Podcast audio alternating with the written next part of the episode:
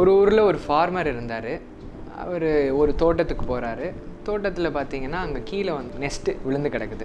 அந்த நெஸ்ட்டில் எட்டி பார்க்குறாரு அங்கே ஒரு முட்டை இருக்குது அது என்ன முட்டைன்னு பார்த்தீங்கன்னா ஈகிள் முட்டை. ஸோ இவர் வீட்டில் கோழியிட்ட முட்டையோட சேர்த்து இந்த முட்டையை எடுத்துகிட்டு வந்து வச்சிடுறாரு. கோழி அடகாக்குது ஸோ எல்லா முட்டையும் பொறிஞ்சு எல்லா குட்டியும் வெளியில் வருது. வெளியில் வரும்போது பார்த்தீங்கன்னா அதில் ஈகிள் குட்டியும் இருக்குது அந்த ஈகிள் என்ன பண்ணுச்சுன்னா மித்த கோழி குஞ்சோட நாமளும் ஒன்று அப்படிங்கிறத நினச்சிருச்சு. நினச்சிட்டு அவங்க அம்மா பண்ணுற மாதிரியே பண்ணுச்சு. அவங்க அம்மா கீழே புரண்டி சாப்பிட்டாங்கன்னா அதே மாதிரி இதுவும் பண்ணுச்சு. அவங்க அம்மா பின்னாடி எல்லாம் போகிறாங்கன்னா அதே மாதிரி இதுவும் போச்சு. ஒரு நாய் ஓடி வந்துச்சுன்னா பயந்து எல்லாம் கூட்டுக்குள்ளே ஓடுற மாதிரி இதுவும் சேர்ந்து கூட்டுக்குள்ளே வந்து பயந்து உக்காந்துக்குச்சு.